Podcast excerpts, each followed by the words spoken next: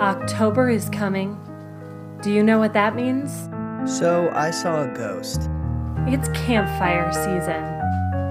And he explained to me that that is exactly what black magic is for. Campfire is a collection of spooky stories told firsthand by the people who experience them. And she sat up and became aware of like a, uh, a figure, like a dark outline of a shadowy figure sitting at the end of her bed. Campfire is a new podcast by the Devil's Daughter Podcast Network, with stories curated by Brad Pike, hosted by Lisa Burton, and original music by Ben Kinsinger. I was like, oh, cool.